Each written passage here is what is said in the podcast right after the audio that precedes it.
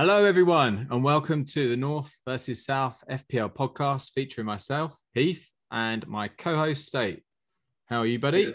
Yeah, I'm good, mate. How about yourself? Not too bad, not too bad. It was a good weekend for both our teams. Two dominant away wins, yeah, both winning by 3 goals, you know, the mighty Millers winning 3-0 MK Dons, who've been doing well. But, yeah, I mean, to be fair, real coupon buster will have been... Watford, your boys getting that 5-2 win at Everton. I mean, I watched a match a day and I was just like, crikey, what just went on there? Actually, to be fair, I was watching Soccer Saturday at my football club with my little, and he was like playing with cars, and every 2 minutes I was like, what's going on here? Watford just keep bagging in the goals. It just came from nowhere. What's going on? It was ridiculous. We gone to a social event on Saturday and we got in the car at 2-2. And I knew there was only like 15 minutes left. And I could feel in my pocket, my phone going off. And I was just thinking, oh no, what's happened? Like the pessimistic side of me just thought, oh, I'm getting texts from my dad or something saying, bloody lucky Everton or whatever. And then I open, you know, kind of, we drive up and I was saying to my missus, like, oh, this, you know, what's the score? What's the score? And she said, do you want me to check? No, I'll check it when I get back. You know, just... Yeah. Don't know. You don't want to kind of have a car journey where you're miserable, and it was good news. But no, it's good to see Watford proving them all wrong. Love it. Yeah. And Everton was one of those little monkeys we had on our back that we'd never won at Goodison. They've given us a lot of stick over the years, and to be fair, rightly so. We've been giving them just as much stick back, so it was quite nice to get one over on them. Yeah, and, old Watford guys there as well. That made you happy, I guess, you know. Exactly. I did text my dad saying, like, Josh King versus Richarlison this week, who's going to prevail? And he didn't text back. And then when I spoke to him at the weekend, you see my text? Oh, yeah, no, yeah, it was charging. Oh, okay, yeah, right, Dad. Yeah. he's not tech savvy. Okay, well, I did promise, I said to my missus, I'm not going to talk about Watford all night because it'd be too tempting, so... Let's crack on with this podcast. Tell you what, if you talk about Watford more than 10 times, fine, you're fined. Okay, perfect. And that counts as once already, right there. That's fine. That there's a discipline. I've got to be disciplined then. All right, cool. All right. So on the agenda today for the podcast, we've got our standard game week review. We've got our shit list. We've then got our hit list. We've got the North versus South mini league update. We've got our North versus South, it's a knockout debate, the greatest ever FPL player North and South final reveal. It's all happening tonight. We've got a scouted teams feature, which will be Southampton, and then we'll have our game week preview, and then finally State has got a quiz for me, which I'm very much looking forward to. I tell you, I'm excited about this one, to be fair, because I've got some doozies in there. Been doing my good mathematics. You'll need some good mathematics. I don't think I've actually kind of won any of your quizzes so far, so I've got to win one. So it could be tonight. All right, so I don't want any fines from either side, whether it be Watford or... Oh, that's two. Oh, my God. Straight away. Oh, yes. Moron. Double fines coming up tonight. I'm feeling it. Well, yeah. let's get going then. So our game week review, as always, we always look back at how we got on during the previous game week. So I believe State will be enjoying this one a little bit more than I am. So State, if you would like to let us know what happened to your team, that would be grand. Yeah. Mo Salah happened to my team. Oh, you want more? I don't really need more. Mo Salah was the man. I won't spoil the moment, but he scored a fair few points, more than some people's entire team, you know, from what I gather. So I had a good week, you know, in terms for me, mainly because of Mo Salah. So I got 73 points in total. Which is, you know, above the average of 64, which is good for the North. Kasper Schmeichel in net, 3 points. Kasper's just, they're not keeping clean sheets at Leicester, and, you know, I don't think that's going to change. So I might need to do something about that, but we'll go on to that a bit of time. Connor Cody, 2 points at Wolves. Couldn't quite keep the clean sheet against Leeds. A bit disappointing. Then two Man City defenders, Dias, 2 points, and Cancelo, 1 point. Again, couldn't quite keep hold of that clean sheet. If them two have got clean sheets, you know, that's, you know, late goals in both of those games there for City and Wolves conceded. Clean sheets would have been lovely, you know, another number of points, and I've been heading close to that 90-point mark with those getting clean sheets, but never mind. Stuart Dallas, 3 points. Andros Townsend, 2 points. Damari Gray with an assist for Everton. Who did they play Everton? Who were they against? That was too easy. That was too obvious, that one. I'm sorry. But he got 5 points with a cheeky assist for one of the, I think it was for the first goal. Great ball in for Tom Davies to score, to be fair. I'll leave my special person until the end, actually. I'll go up to my forwards and then come back to my midfield. Cristiano Ronaldo, 1 point. I mean, God, United, which, I mean, I watched the game, United just no. I mean, Ronaldo actually put the ball in back and out with a good goal, but a good finish, but was offside, I believe. And VAR ruled it out. And he did get booked as well for a bit of a naughty challenge, but to be fair, I think he, you know, was trying to maybe rile the players up a bit. Who knows? Jamie Vardy, disappointing, hacked off at half time with a potential injury of 1 point, and then Raul Jimenez, 5 points. He got an assist for Wolves, which was you know, decent on that point. But then the catalyst. The dream, the one that I keep telling everyone, if you don't have him as captain, you've got something wrong with you. And bang on, Mo Salah, 48 points for me because he was my captain. He's got 24 points in total, 3 goals, 1 assist, clean sheet bonus point, and he got 3 bonus points. 24 points for him, making it 48 for me. Big 73 points.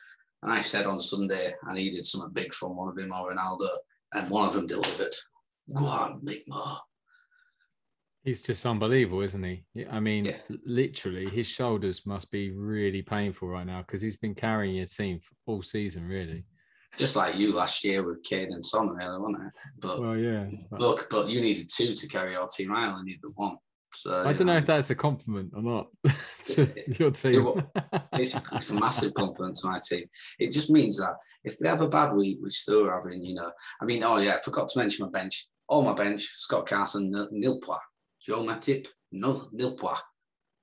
Mr. Mason Holgate at Everton, nil-pois. And Jacob Murphy at Newcastle, nil-pois. It's like the United Kingdom at Eurovision. Nil points all over the bench.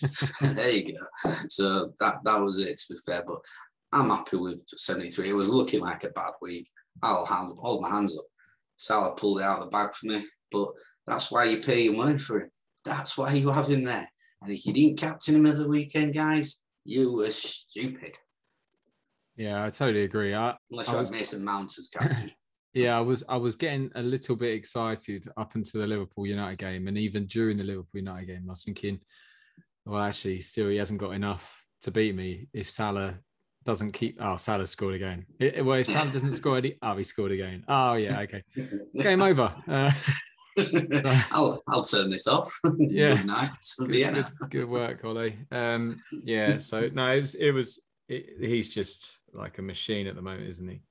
And Liverpool, I mean, the difficult thing here is the whole, were Man United that bad, Liverpool that good? I'm hearing a lot more things about Liverpool being pretty good, but Man United just being woeful. And to be honest, when you see like the finishes, Salah's finishes were just like, almost like 5-a-side finishes, you know, just casual, you know, just...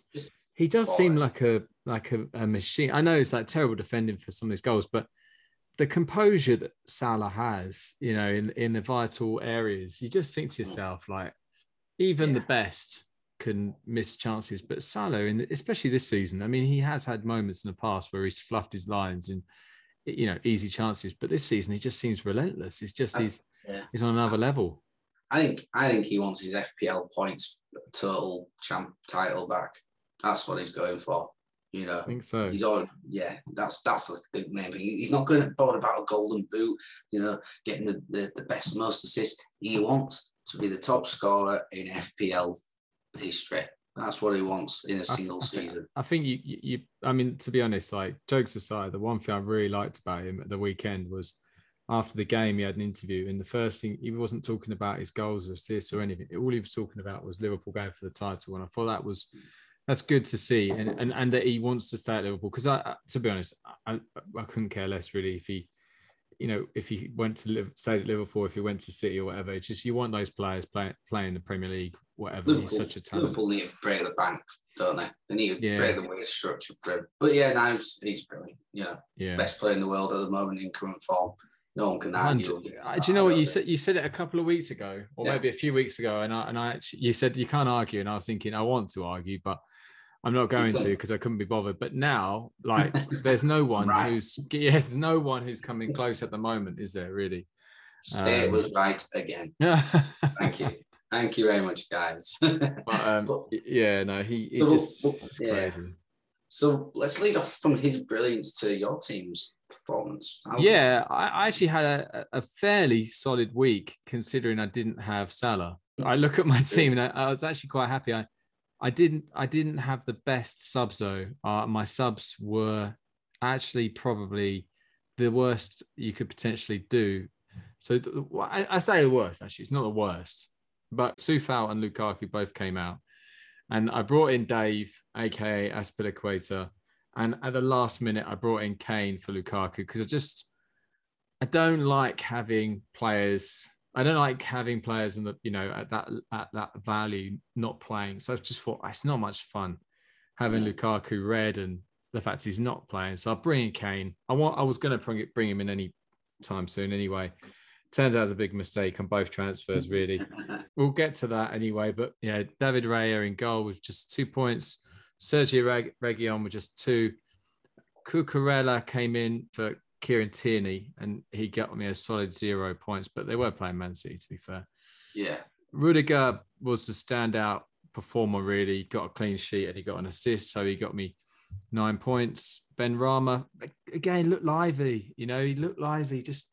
didn't, you know, it's up against he was in a tough match against Spurs, but, you know, again, he just feels like he's an assister at the moment. He just doesn't seem to be, you know, getting chances or even taking chances. So he's one who I've got to start thinking about maybe taking him out, although their fixtures look pretty juicy. Anyway, Wilfried Zaha, I joked about it last week about him not playing, and I was thinking, oh, I hope he hasn't fallen out with a manager, which I didn't think he had, but he may have done, because he started on the bench, right? And they're playing Edouard and they're playing Benteke.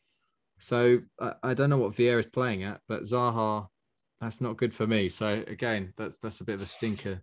Another shining light was Emil Smith-Rowe, who got he played very well on Friday night, got 13 points. His goal was a bit fortunate because it got deflected, but you know, he's quite an exciting player to watch. And I guess you add the extra element that he's English as well, and it could be a, you know, future England international and stuff. It's exciting to watch him. Arsenal have always been a bit fragile, haven't they, since they've had Arteta.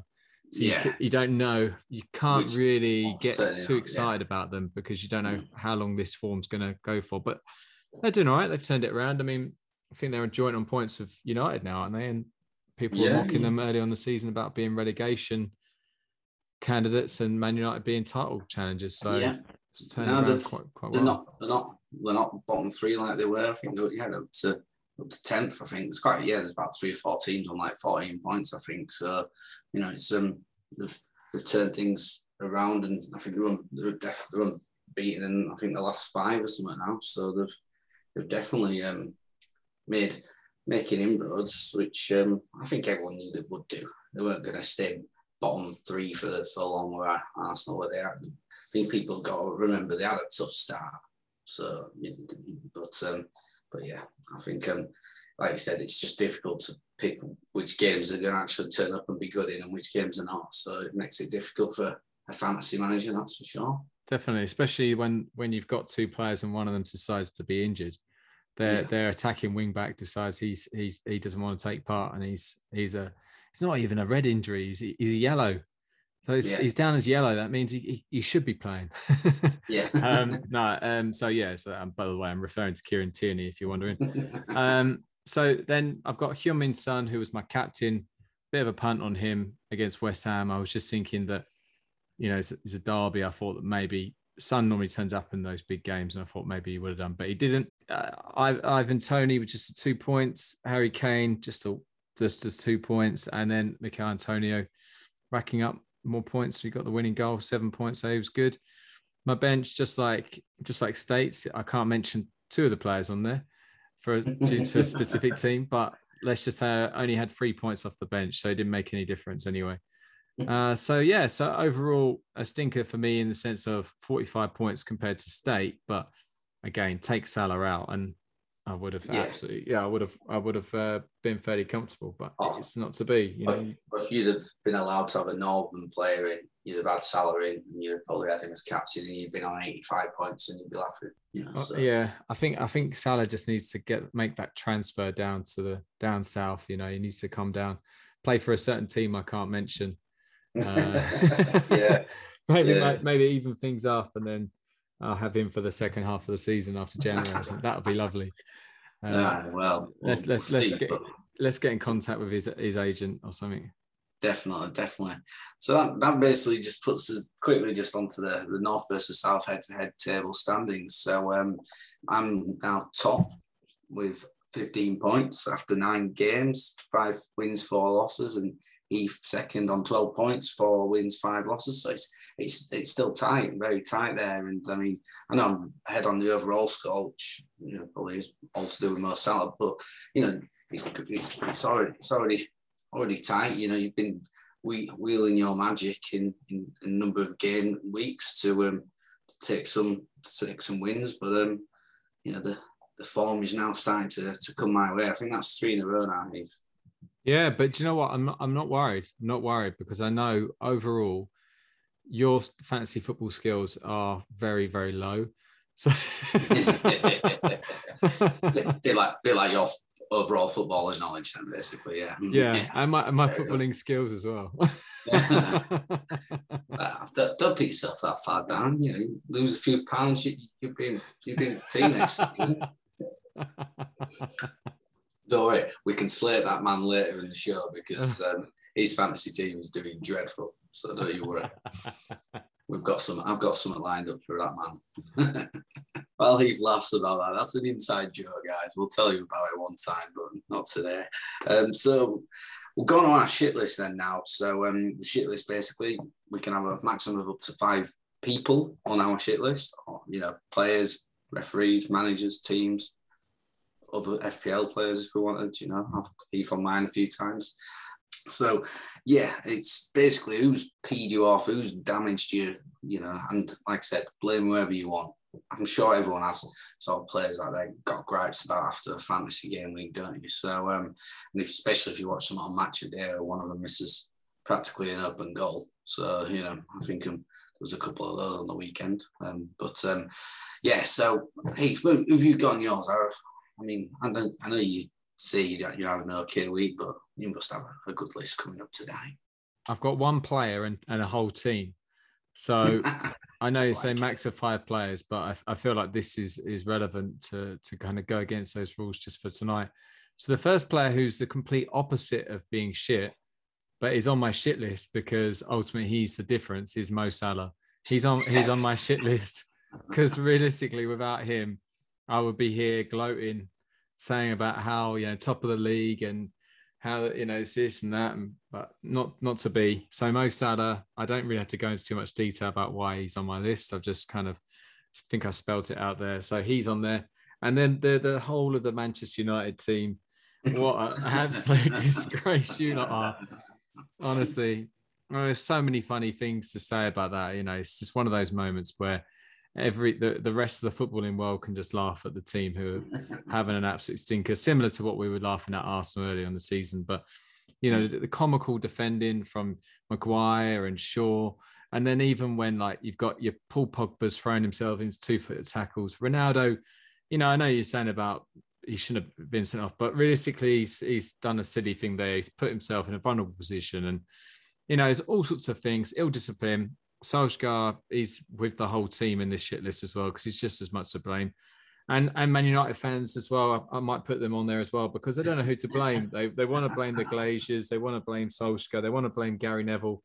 You know, realistically, it's just, how can you blame the board when they're spending so much money on players that they've been crying out for? It's just so many things that's wrong with that club at the moment. But it's more the fact that they had that little taster of what they thought success was going to be at the beginning of the season. And a true Man United fan would have been very calm and, you know, was saying that this isn't right. And don't get me wrong, by the way, I've got Man United fans who I speak to about this, and I'm well aware that the Glazers aren't getting blamed just because of who they're transferring in and out and stuff. It's all the infrastructure of the club, how Old Trafford's falling apart and stuff like that. I get that. But, you know, it's funny that when things aren't going to plan, the green and yellow scarves come out, and when everything's, you know, when they're beating teams comfortably, you know, it's not a huge uproar. I guess that's just the fickle nature of football fans in general, rather than just giving United stick. But I guess it's just because United are such a big club that it's easy to see, and it's in our faces a little bit more. But yeah, they're on there. I mean, they were an absolute disgrace. You can't lose 5-0 at home when you're a club the size of United, but you can't lose 5-0 at home to your bitter rivals. I mean, the Man City one back in the day, the 6-1 was bad, but Liverpool, the hatred there between those two, that's got to be even worse, really. That's my shit list. No, fair play, fair shit list. I disagree with that. I find it quite amusing as well, to be fair. So, yeah. But, yeah, you're right about United. I mean, God. The only thing that they did better than Liverpool was yellow cards and red cards. They got 6 yellow cards and 1 red card. That's the one thing that they outscored in Liverpool on, if you wanted to go that way. Well done. It just kind of seems like they're a club who have completely lost their identity. They don't know what they want. And the fact is that, you know, a couple of managers ago, getting in Louis van Gaal and then Jose Mourinho, or even before that, getting in David Moyes, it was like, you thought those were the right appointments at the time, potentially. Someone, you know, Mourinho, for instance, he was a natural born winner before that, you know, and realistically, you just thought, he's going to take this team and push them to title chases. But he won them trophies at least. More than what Ollie's doing. He'd gone second in the league, which wasn't bad considering how much better Man City were than everyone else at that point. You know, I think he did all right, but, you know, the problem with Mourinho is, as everyone knows, you know, once things start going a little bit against him, he seems to sort of just unravel and, you know, makes silly things and comments and everything, and then it just all goes, and then he leaves basically. But I think he likes things to go his way. But then again, who doesn't like things to go his way? I love Mourinho, but you can always tell when the writing's on the wall with him, that's for sure. But yeah, like you said, you know, look at, you know, the line of managers United are. I mean, look at David Moyes now. You know, West Ham flying. You know, West Ham are, you know, what, they're 4th in the league now. Yeah, no, and I'm really pleased for him, because after the Sunderland thing as well, I think everyone was writing him off, but he's a guy who's got a bit of dignity about himself, and he's not someone who really kind of, you know, went into that stroppy mode or anything like that. He just got on with his job, and I'm pleased for him, and I'm pleased he's able to kind of prove the doubters wrong again, because I think he was treated pretty poorly at United. You think how long Solskjaer's had, and I'm not saying whether he does and doesn't deserve it. Realistically, I think he's done a job, whether that's the job that United fans want him to do or not. I mean, he's turned the club around. They've had some great moments under Solskjaer, but with Moyes, it was very, you know, kind of impatient from the way it was perceived. And it was just because Ferguson was that good before, really. Oh, yeah. It's hard person to go to. But how about yourself, mate? What's your shit list looking like? Well, I ain't got many to put on it, even though I should have, but I just wanted to add, I'll lose one of my shit lists and put yourself on your own shit list for you, by the way.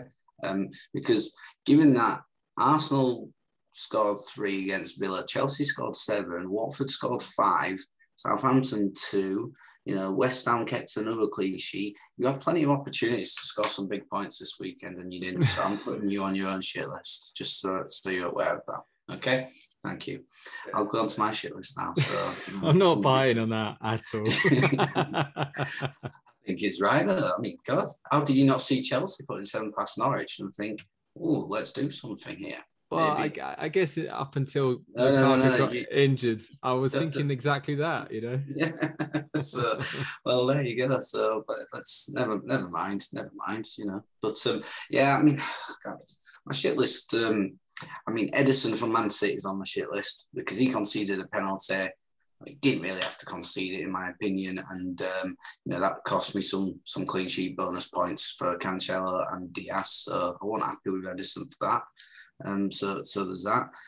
Jamie Vardy getting injured. What's that all about? I mean, I'm not putting Vardy on my shit list for that, but that, you know, that worries me, you know, because the man's a machine. For a guy who plays how he plays and not to get injured that often, you know, I'm just wasn't expecting it. So hopefully, I tell you what, I'm putting his knee or something that went, I think. So I'm putting Jamie Vardy's knee on my shit list. Not Vardy as a man. The writing's on the wall. You've got a strike force of about 90, don't you? You know, they're pretty old.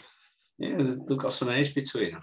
They've definitely got some age between them. But, the OAPs up front for the Northern All-Stars, the Northern Super Kings. You know how it is. And then, Ronaldo's on my shit list. 1 point.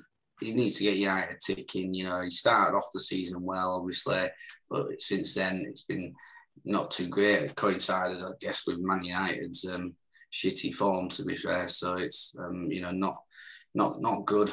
But yeah, someone needs to change at United, as we've already discussed. So yeah, Ronaldo is on my shit list. He's on big books. And the fact that Vardy's injured may save you losing your place in my team for another week. But yeah. You're suspect. That's all I'll say, kid. But yeah, that's my shit list anyway for the week. It's not big because, you know, I can't have too much gripe, really. So yeah. Nice. Well, we'll swiftly move on because we've got a lot to talk about tonight. So we'll go straight onto our hit list, and the hit list is basically the opposite of the shit list. Well, not quite, I suppose. It's really players that we're trying to make you aware of, that if you hadn't seen the games at the weekend or you're not keeping up with FPL, there are some players out there who are well worth a look. Just like the shit list, we've got a maximum of 5 players we want you to be well aware of. So state from a Northern perspective, who have you got on your hit list? Well, the obvious one we'll just get out of the way yet again. It's Mo Salah. If you've got the money, get him in. If you don't have the money, find it and get him in. Okay? So that's simple, right? Mo Salah. The other geezer definitely getting there is Phil Foden. You know, Foden is the man to you know, that, you know, he's, since he's come back from injury, he played 80 minutes in one game and then he's starting every league game. I think this year you're getting a bit of a feeling that Pep's not going to go Pep roulette as often, especially early doors in the season. He needs to make sure that they're on point, they're up there. They know they're challenging with 2 other quality teams in Chelsea and Liverpool this season, and I think he's not gonna take risks like playing, you know, the roulette game. I don't think very often, which means Foden, that lad's gonna play. Him and Grealish are playing pretty much every game, which is looking really good. Obviously, they're getting Kevin De Bruyne sort of, you know, coming back to fitness, so he'll be playing a lot of games. You know, Bernardo Silva seems to be, but yeah, Phil Foden is the definite for me to get in there. He's on the hit list. And I think he's a big one to get in there. His price is only going to go up as well. So that's a big one for me is Mr. Foden, you know, from the Northern teams. If you want to look at something a little bit outside the box, the lad from Leon who scored 2 this weekend, obviously Maxwel Cornet. Or as I would say it, as a Northerner, Cornet, you know. But yeah, they've got Brentford, Chelsea, Palace in the next 3 games. Chelsea obviously tough, but you know, Brentford and Palace, there's games where he could do a bit more, and he seems to be playing a lot more forward. He does. I think, you know, he looked like he was playing as a second striker with Chris Wood, to be fair, most of the game at the weekend, and he's a midfielder, so he's a good idea maybe to get in there. He's only 6 million. And if he's playing, I think a bit like, is it Mboma at Brentford? Yeah. He's playing further forward, so he could be someone to maybe look at. He's got 3 goals this season for Burnley. He's had a bit of injury because that was the, I think that was only his second start of the season was that. And so at the weekend, so I think, you know, they spent some good money on him. He could be one to look at because I think he is playing a lot further forward than like a standard midfielder. So yeah, so I think that's a really good shout, buddy, because I just look at him. I thought that it happens every season where you get a team, you know, in the lower half of the league who are scoring goals, and it seems to always fall to one player, and he's not the striker. Like I think Alan Saint-Maximin had it for Newcastle last year and the year before, yeah. And then you've got like someone like Mbeumo, like you say, someone who is down as a midfield, classified as a midfielder, and is actually playing technically not quite up front, but not far away from it, like number 10 or something. But it just seems to take the chances, and it's just ridiculous the amount of chances he's got and he's taken.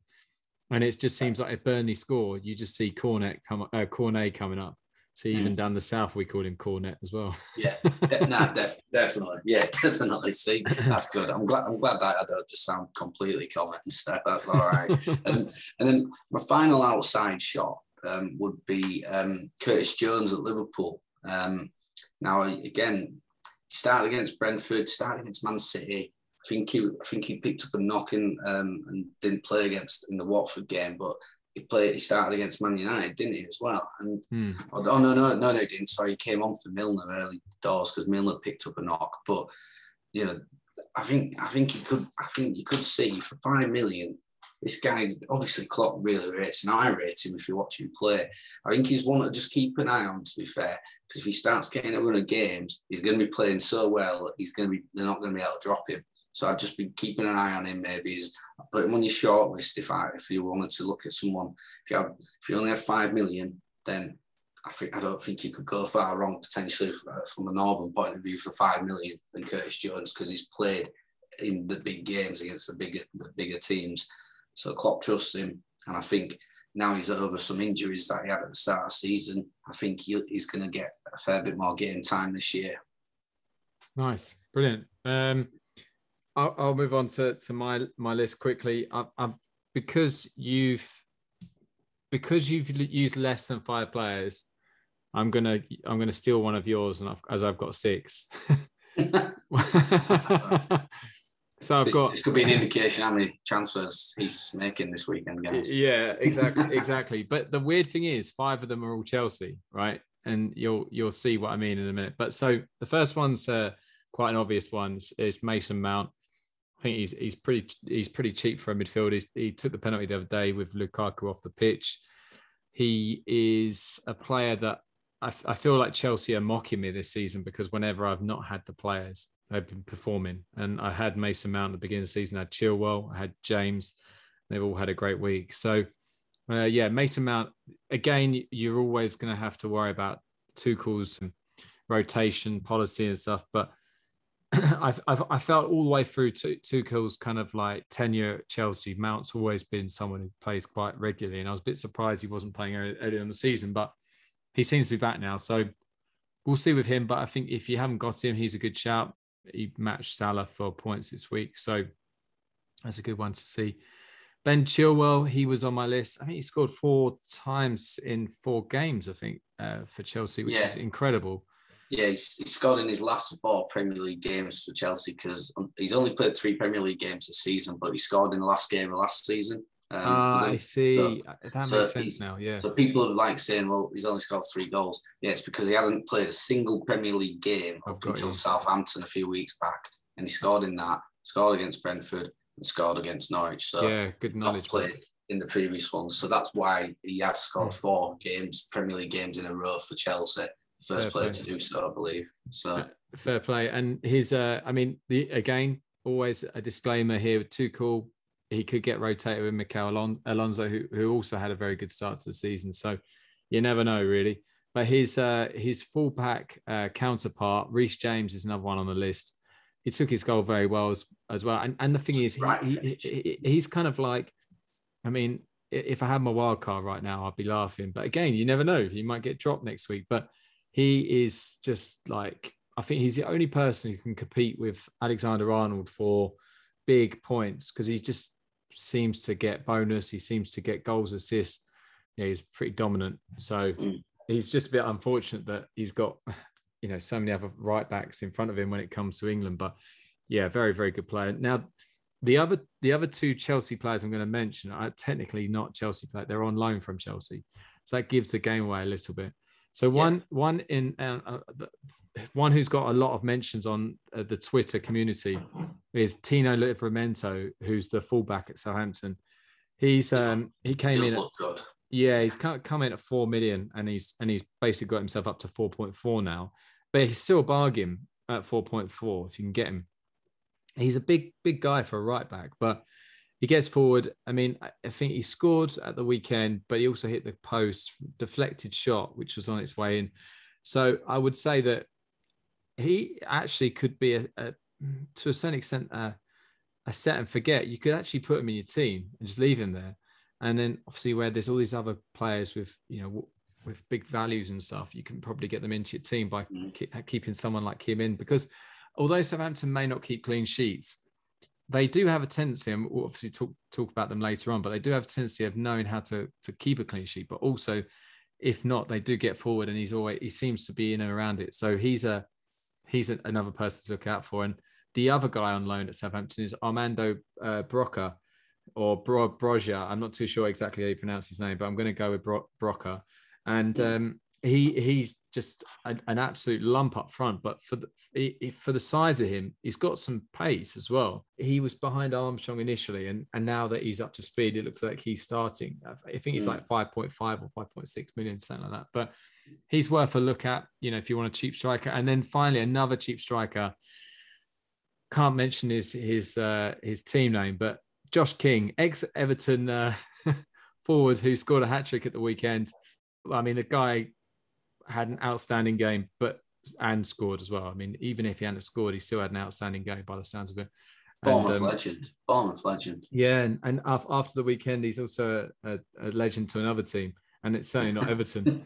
He's got an incredible record against Everton, but awful record for. But he was brilliant the weekend. I think he's the kind of person that he's not going to lose his place in the team, and it seems like they're going to play around him really as a target man. Ranieri's going to absolutely, well, already seems to love him. So I think he's not a bad shout. It looks like they're scoring goals. Didn't say who they are, but it looks like they're scoring goals, so, and they're hitting teams on the counter-attack, which is great to see. Still haven't mentioned their name.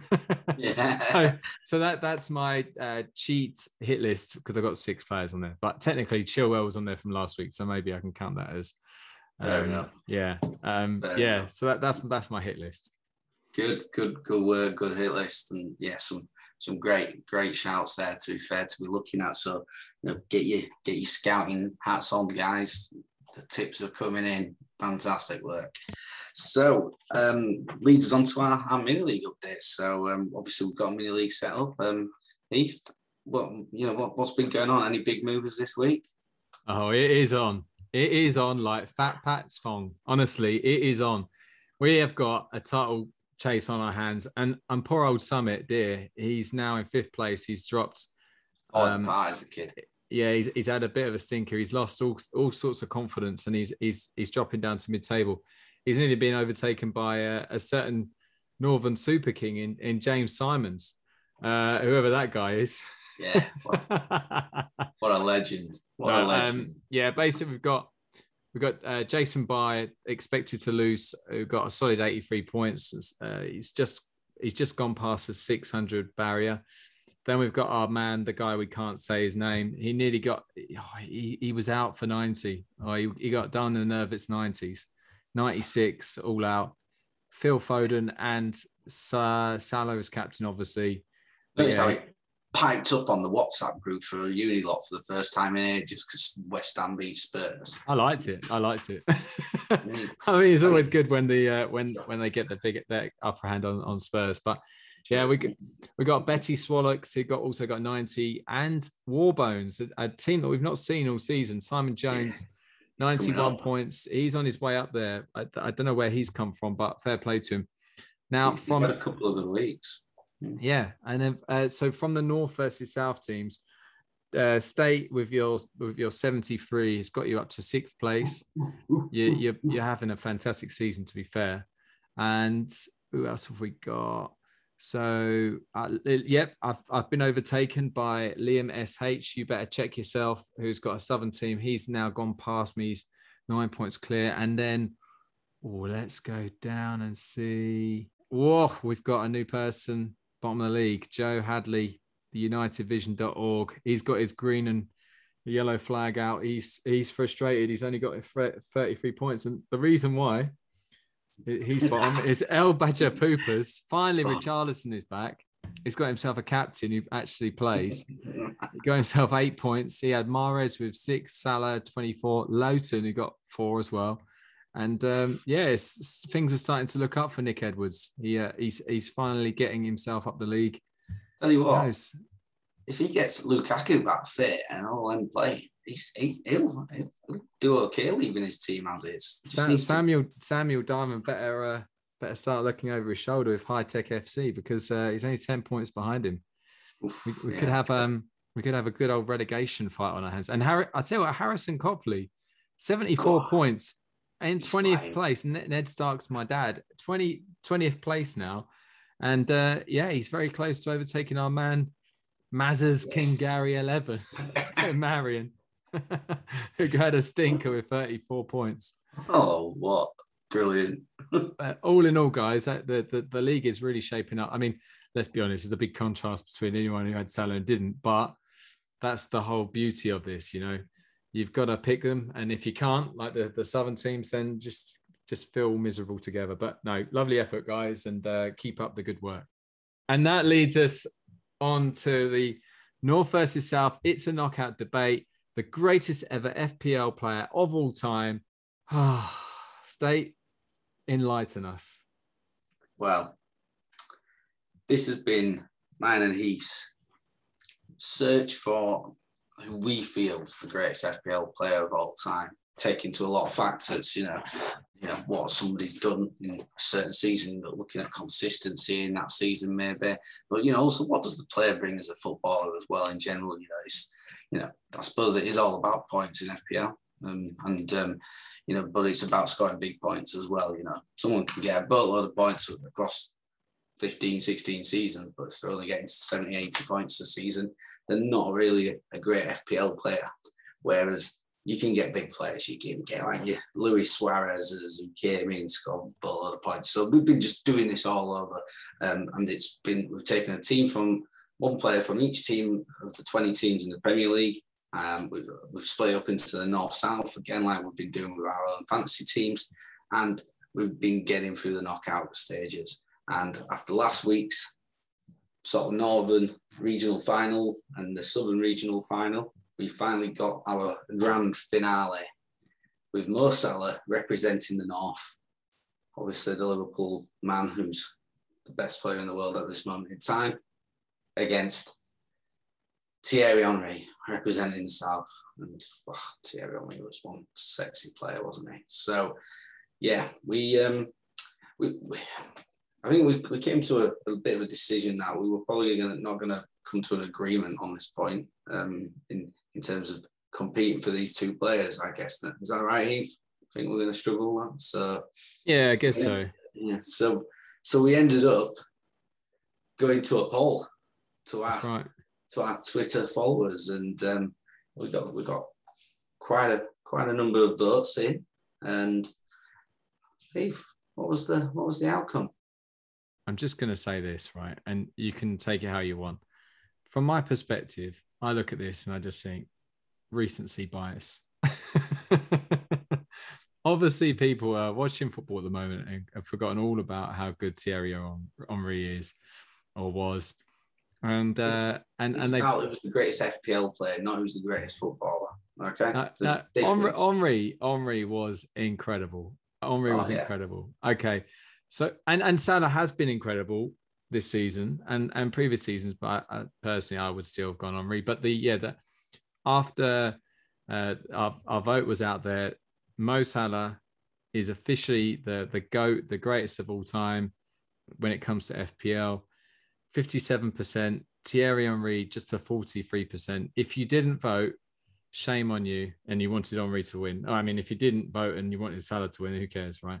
Maybe it would have been nicer for him to win by a bigger margin. I don't know from your perspective, but that's pretty pedantic. So, yeah, Salah wins. And like I say, I'm disappointed. It feels like... I'm not surprised. Salah's the better FPL player. And he has got the most amount of points in the season. But then I do think the FPL rules potentially have changed over the years. So maybe yeah. And he is a midfielder when he should be a striker, really. So that's your issue. That's not even my issue. That you're a stickler for that one. It is, yeah. I still stand by that. He should be a forward. Don't get me wrong. That I mean, look, guys. I would say it's the greatest FPL player. So you can give as much shit as you want. I'll hold my hand up and say Thierry Henry was a better footballer, because he was. Definitely Thierry Henry a better footballer, but he's not a better FPL player.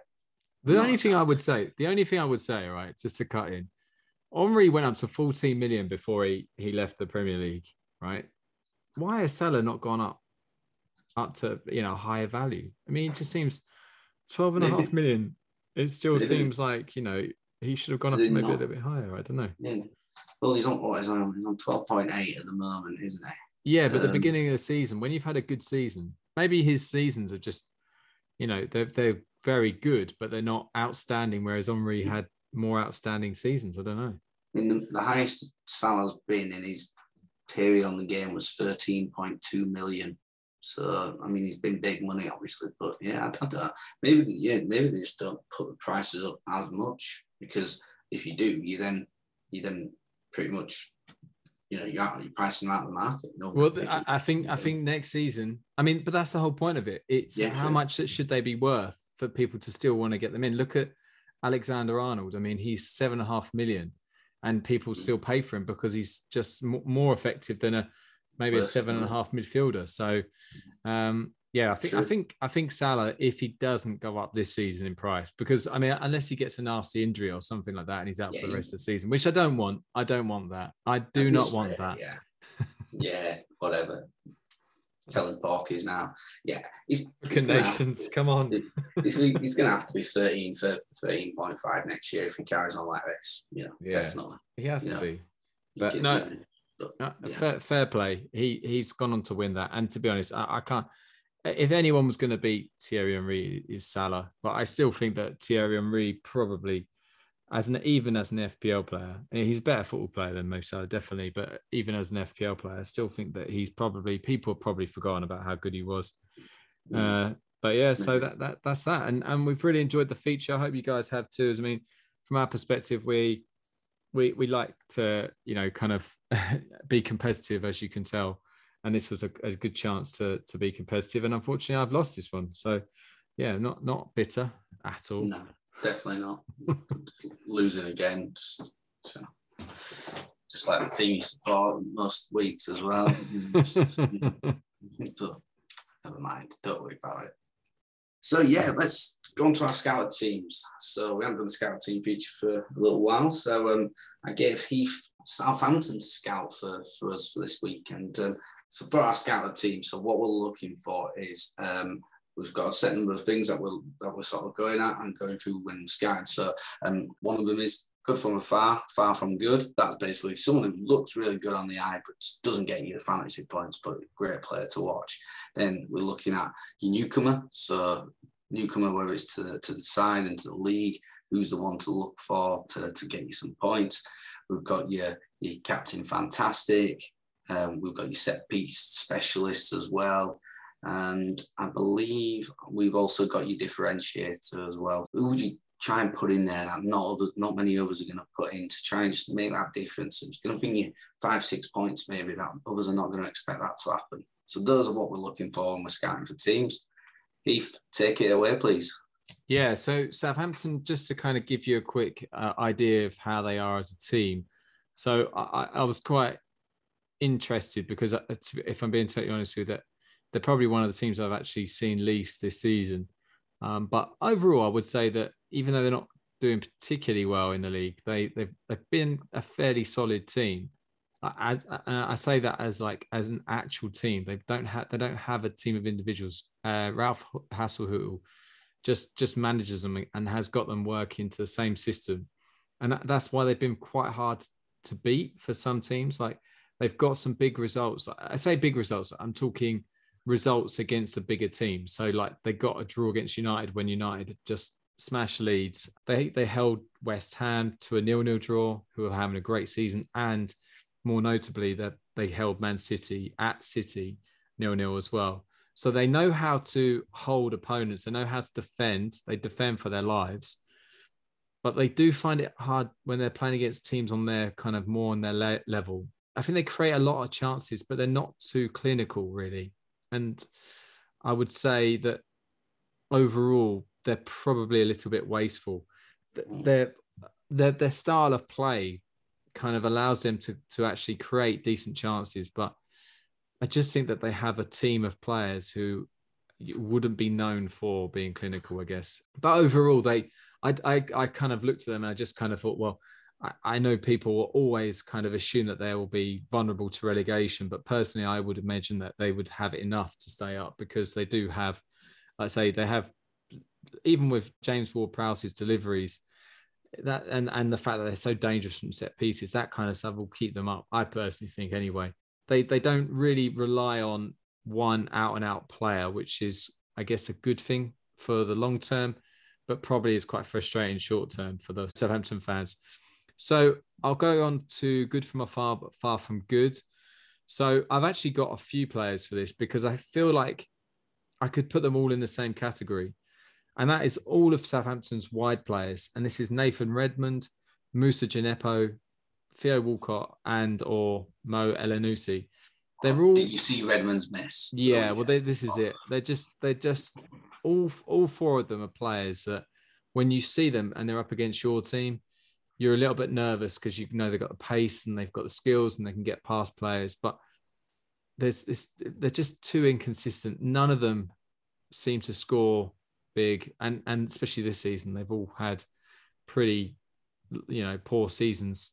By their own standards, but they all look interesting and they all have moments where you just think, this could be their moment. I think Redmond had a goal disallowed against Wolves, took it really well, but was offside by quite a distance. And it was just a bit frustrating. I can't imagine what it must be like for Southampton because they do all four of them, have their moments, but they just don't do enough. They're not kind of clinical enough, but I guess it is what it is. So, then I'll move on to my differential. So this player I was mentioning earlier, this is someone who is probably underestimated by the rest of the FPL community. And this is Armando Boca, the Chelsea loanee. He's now probably the number one striker. They play like a 4-4-2 or a 4-2-2-2, but they always have two up front. And I think he's set in stone now. And he just, like I say, for a big guy, like I was saying earlier, he's got pace and he's not afraid to run at players. He's probably similar to Raul Jimenez, where you think he'll be slow because he's big, but he's not. He gets around. Yeah, I think this is just the beginning. Be interesting to see how he gets on the rest of the season. But yeah, he'll be an interesting player for Southampton. But I don't think many people have him. And like I say, he's only around 5.5 million. So he could be a decent differential. The next one is the newcomer, and I'm going to go with the famous Tino Livramento, and I say famous in the FPL community because he was a lot of people were looking for a 4 million defender as a fifth sub. People were looking at Manquillo, they were looking at Duffy. Actually, he's had a good season so far. To be fair, he's playing, and then Livramento was another option, and a lot of people shied away from him because they weren't too sure. If I think it's Walker Peters was going to get his place back at right back. And in the end, it looks like he's now playing left back and they've dropped that Perreault, who's playing left back, who's meant to be quite decent left back, to be fair. So he hasn't got his place back. And Livramento looks like he's solid, but he's not only is he, interesting going forward, but he does do a decent amount of work actually at the back as well. He defends very well.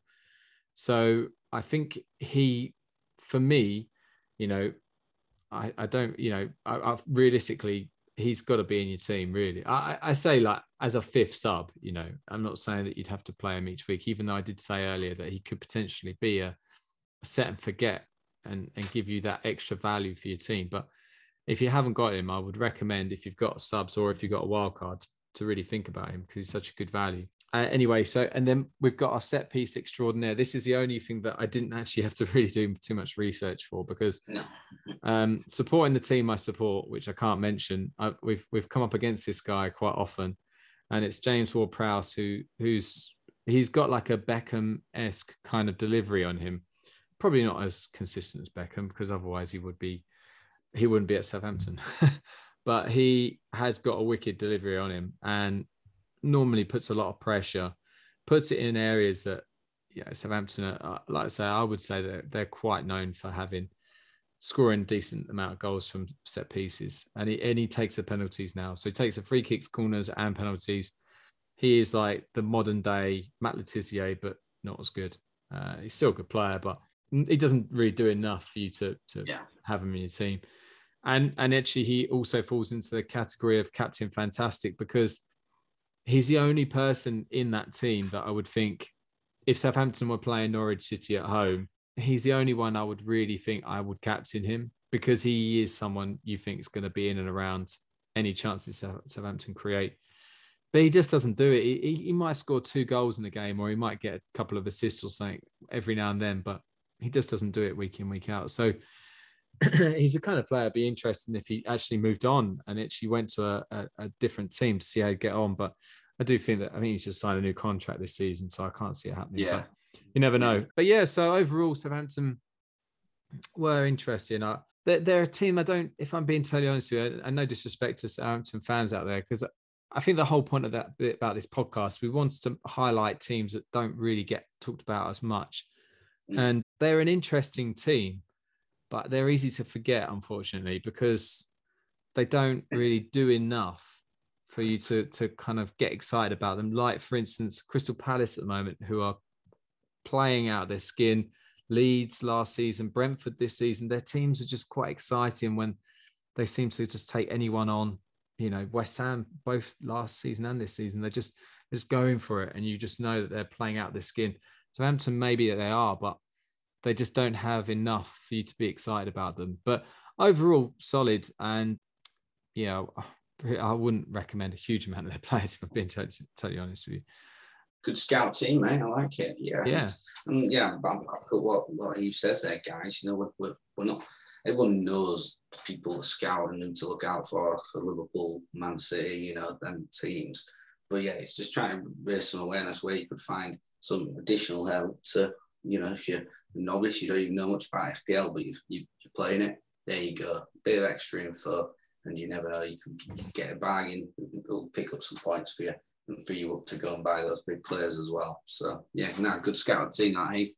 And finally, we move on to our game week preview. We look forward to game week 10. State, if you would like to give us your team. As I said last week, I was saving my transfers up so I could make a double transfer in this game week, which I am doing.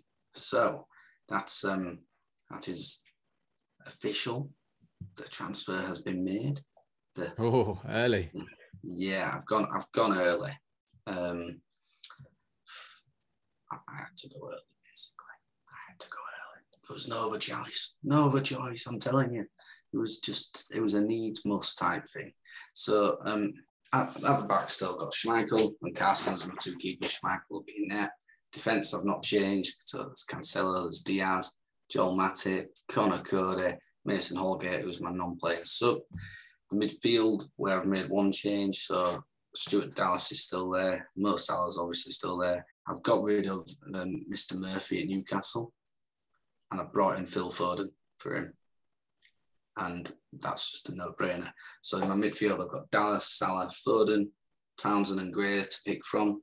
I would imagine for the game week, you know, I've got Foden's going to be playing, Salah's going to be playing, and probably the two Everton lads. I'll probably have Dallas in there as well, because he's they're playing Norwich Leeds, so that'll be that.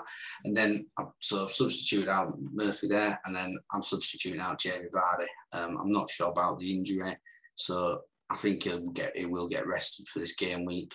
They're playing Arsenal, which I know he does well against them, but I think, you know, that Daka's shown enough, and Ian Acho will probably play for the start this weekend. So that's why I subbed out Jamie Vardy, which left me a nice 7.5 million to pick another striker from. And, you know, I'll be honest, I had some options. You know, there's Callum Wilson, Sam Maximin. I could go Iheanacho, Leicester, but he hasn't really been scoring goals. Chris Wood. You know, so there's plenty of options, but I've gone for a little cheeky gamble, and I've gone for Hwang at Wolves. So I've now got Hwang and Jimenez from Wolves up there. Now, the reason I've done that is because Hwang's only 5.7 million, and it gives me like just under 2 million in the bank for the next time. Captain, Mo Salah. There you go. No brainer. Lovely stuff. Yeah. Okay. All right. Well, the Southern All-Stars are, yeah, I haven't made any transfers yet, but I've got 4.8 million in the bank from the Lukaku transfer. So realistically, I don't really need to be in any rush. I think I've made one too many early transfers this year to try and get value. And I've messed myself up like last week, big mistake, but I learned from my mistakes. So I've got Raya in goal, playing Burnley away. It was a tough game for Brentford, but I do fancy Brentford in most games. They're quite an interesting team to watch. I've got Sergio Reguilón playing Man United at home. This should be a really interesting game. Man United were so poor that they have to come bouncing back. They have to. Otherwise, Ole's gone. So we'll see. We've got Rudiger and Azpilicueta. No idea whether both of them or either of them or one of them will play, but hopefully both of them play Newcastle away. Then I've got Zaha currently in there. He's playing Man City away. Personally, I think he could be my sub this week. I am thinking about potentially bringing in like Mason Mount, potentially, because I've got loads of money, so I can afford him. I'm pretty sure they're around the same price anyway, but I'm thinking about maybe bringing him in. Then I've got Benrahma playing Villa away, Emile Smith-Rowe, Leicester away, Son, United. I've got the captaincy on him at the moment, but we'll see with that. Ivan Toney, Burnley away. Again, I think I'd still fancy him to do something. Michail Antonio, Villa away. Kane, Man United at home. And then I've got a couple of players from a team I can't mention in Ben Foster, Moussa Sissoko on the bench. Kieran Tierney, I'd like to start him, but only if I know that he's going to be fit. And at the moment, he hasn't played. So, and Cucurella, I said last week that if he wasn't playing Man City, I'd play him. But then they're playing Liverpool away. And he looked good against City, to be fair. I think him and Lamptey are fantastic fantastic fullbacks. I think there's no coincidence that Brighton are having a great season because they've got their solid back three, like always. And it looks like Lamptey and Cucurella are storming it. So, I don't know, maybe I might bring in Lamptey at some point, take out Tierney or something. I don't know, we'll see. But again, I'm not going to be afraid to take a -4 because I feel like there's a fair bit that needs to be done to my team at the moment because it doesn't excite me at the moment. But we'll see. But yeah, that's my team this week. And that's my captaincy. It's going to be either Antonio, Kane or Son, I think. And Son is probably going to be there. He's like the fake Mo Salah, isn't he? He's like the Southern Mo Salah at the moment, where he normally turns up. Didn't turn up this week though. But so that's my team, and fingers crossed I can get back on track and Salah gets a dead leg or something. Fingers crossed for you, my friend. Fingers crossed. Exactly. It should be another good week. I'm seeing big goals for Liverpool and Man City against the Southern teams. So that hopefully will play into my hands yet again. Let's see. You'll be hoping for Chelsea to do some work at Newcastle, no doubt. It's a three-team title race, isn't it? And like it's already shaped up. I thought at one point United, at the beginning of the season, I was guilty just like everyone else. I think that getting Sancho and keeping on to Cavani and you know Pogba and then getting Ronaldo, you thought United have got to be title chasers, but yeah, it's looking interesting. Unfortunately, it really is men versus boys when it comes to Liverpool, City, and Chelsea against anyone else, right? It's they're incredible, all three of them. Definitely are. And let's hope for, like you said, good title race. That'd be really good to see. Go on, the Northern Super Kings. Go on. Yeah. But yeah, excellent stuff. So that takes us on to our final piece of the week. Yeah, time flies. Quiz time. Beautiful. Are you ready, Heath? Are you ready? Born ready, mate. Well, so guys, what I've done for Heath this time is I've selected some matchups for him to decide who has scored the most fantasy league points throughout their fantasy league career. So, you know, I'll say two names. He has to decide who he thinks has scored the most points. Now, there could be a few stitch-up ones in here. You know, ones where you think, like, surely got to be him. But then you're thinking, well, it might just be a trick question. Yeah, maybe, but I just want to make sure that the listeners are well aware that we have the cameras on, and I can tell when State is mugging me off, right? I can just tell it the way he looks, because he tries to play a poker face, but he overplays it. And well, I'm not trying to get in his head. No, I'm not. Well, I'll tell you what, since you're going to be like that, I'll be a bit harsh with you on first. The camera's going off. Yeah, the camera's going off right now. No, not quite. So let's go with two old guard players who have been around for what feels like centuries in the Premier League. May have had a cheeky time away, one of them. But Ashley Young versus Theo Walcott. Who scored the most fantasy league points in their entire careers? I'm going to go with Ashley Young. Ashley Young. So, Theo Walcott has 1,355 fantasy points. Ashley Young has 1,367. So, well done, Heath. One correct. I didn't think close on that one. Yeah, I didn't think it was that very close. I was surprised it was that close, but yeah, there you go. Next one. Sadio Mane versus Mo Salah. Ooh. Yeah, it's a tricky one. Because if one's not doing it, I'll go with Salah. Mo Salah, 1,167 points. Sadio Mane, 1,278 points. So, incorrect. Because he Southampton, wasn't it, before? Yeah, a couple of bit. That was basically the killer for you. Damn it. So, here you go. Here's another one. Two stalwarts for the Premier League. You've got Kyle Walker versus James Milner.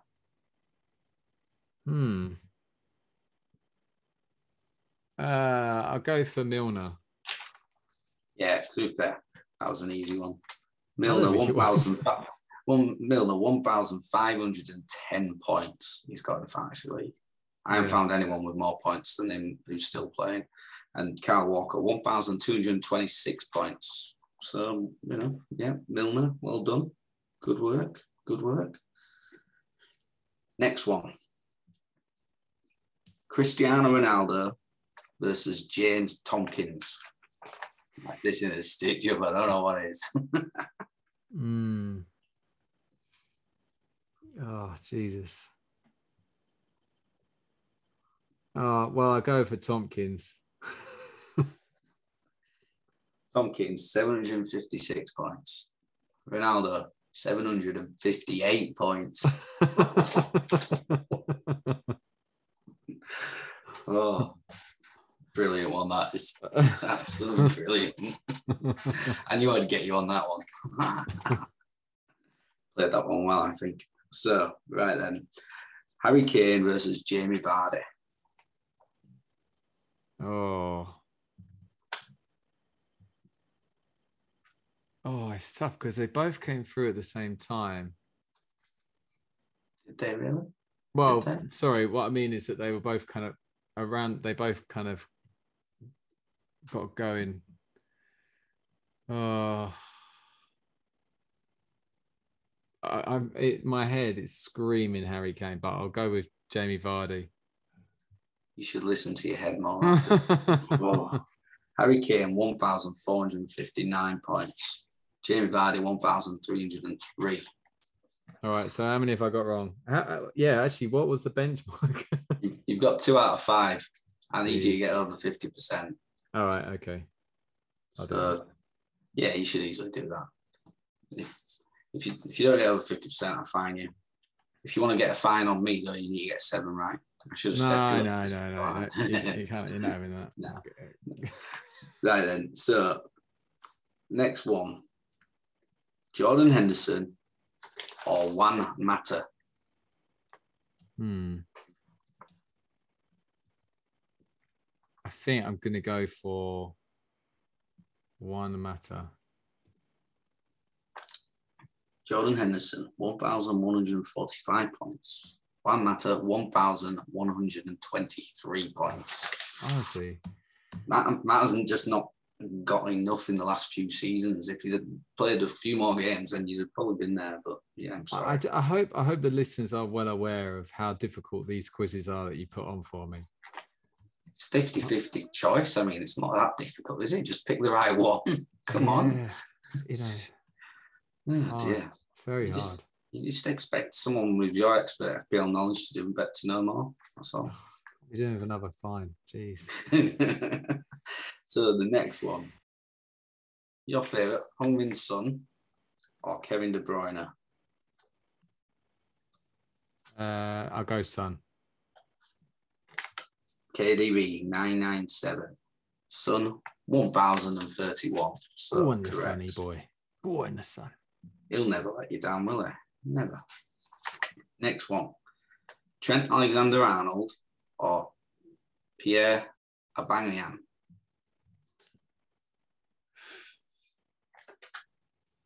Oh. It's hard to tell because Trent's been probably playing, 4 seasons? Aubameyang's been probably playing 5, I reckon. But then he does get injured quite a lot. He's not had the greatest couple of seasons the last couple of years. And Trent, I mean, I'll go with Alexander-Arnold. Sod it. Aubameyang, 665. Trent, 700. Correct. Well beautiful. Done. Beautiful. Good man. 4 each now. 4 each. Oof. Things are getting tight. Next one. One of your favourite sons now. Josh King versus Jonjo Shelvey. I mean, again, Shelvey has been around for a while. King hasn't, but then Shelvey doesn't score big. I don't even know how many seasons he's been. I'll go with Shelvey. Shelvey, 657. Josh King, 673. So close. And the final question for you. Andros Townsend versus Michail Antonio.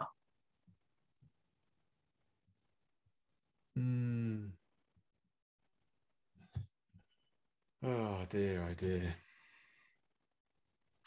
I know you want me to say Antonio, so I'm going to go Townsend.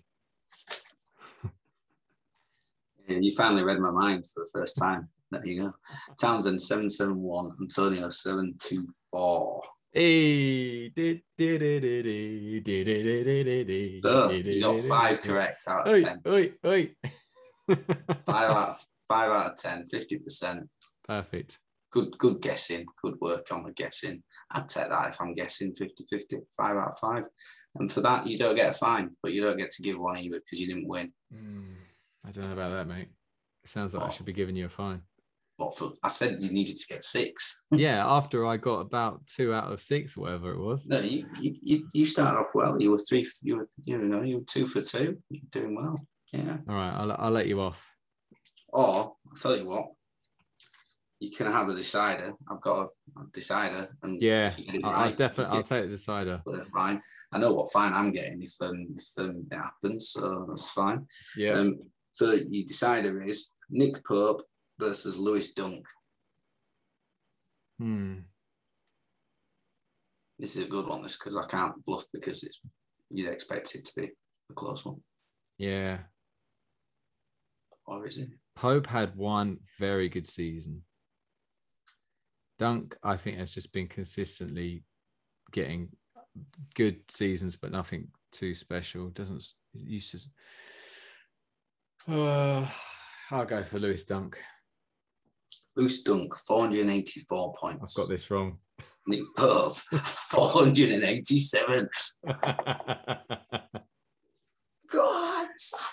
Oh, I knew it. As soon as you come back that excited and you came back that quick. Yeah, I couldn't keep it straight face. I'm useless for keeping a straight face. Yeah, I'd be I'm a bad cloaker player, that's for sure. All right, come on then. What's my fine? What's your fine? Choose my captain. I don't care because, to be honest, I really don't care. Choose my captain if you want. Why? Because you're going to change your team by then. So, yeah, you're right. I'll choose your captain for you. You've got to make Harry Kane your captain. Cool. I mean, did you see how intense he was at the weekend and how much he wanted it against West Ham? I mean, obviously, it's a no-brainer. You could see, by the way, he was marking Antonio for that corner, how much he wanted it. Yeah. But, you know, playing Man United. Yeah, you know, that's Man United not good at the back at the moment. And they battered them last season, didn't they? Exactly. 6-1. But the reason why I'm happy giving you Kane, because I still think Salah will outscore him regardless. So, yeah. I mean, I don't disagree with you there. I have always been way too nice to you on these quizzes, and that next one's going to be super hard, mate. Yeah, I need you to transfer out Salah somehow. God, you do that to me for a week. That's just pure cruelty. I've not done anything as bad as that to you. I've never made you transfer Lukaku out. Yeah. You made me transfer Kane out. Yeah, and he had his one good week. I still did you a favour. Stupid, you brought him back in the week after. I know. 2 points. I mean, I feel like a proper amateur. Yeah, you know, they did one good week and I bring him back in because just saw the glory. But yeah. See, it's bad managerial decisions. I mean, the board is watching you. I'm telling them, they're on you. Yeah. But honestly, brilliant podcast again. Really enjoyed that.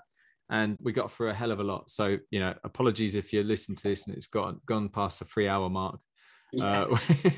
We only want to give you as much as we can give you, you know, that's what we're kind of here for. But no, brilliant, excellent work. And yeah, just wanted to mention the Twitter handle. So State is at FPL_Northerner and I am at FPL_Southerner. If you've got any feedback at all, feel free to get in contact with us, DM us, whatever, you know. Don't be shy. If you've got anything to add or if you're not liking a section or you want an extra section, anything like that, just let us know. If you want us to cut these podcasts down to half an hour because you're asleep by the time you get to this section, then wake up.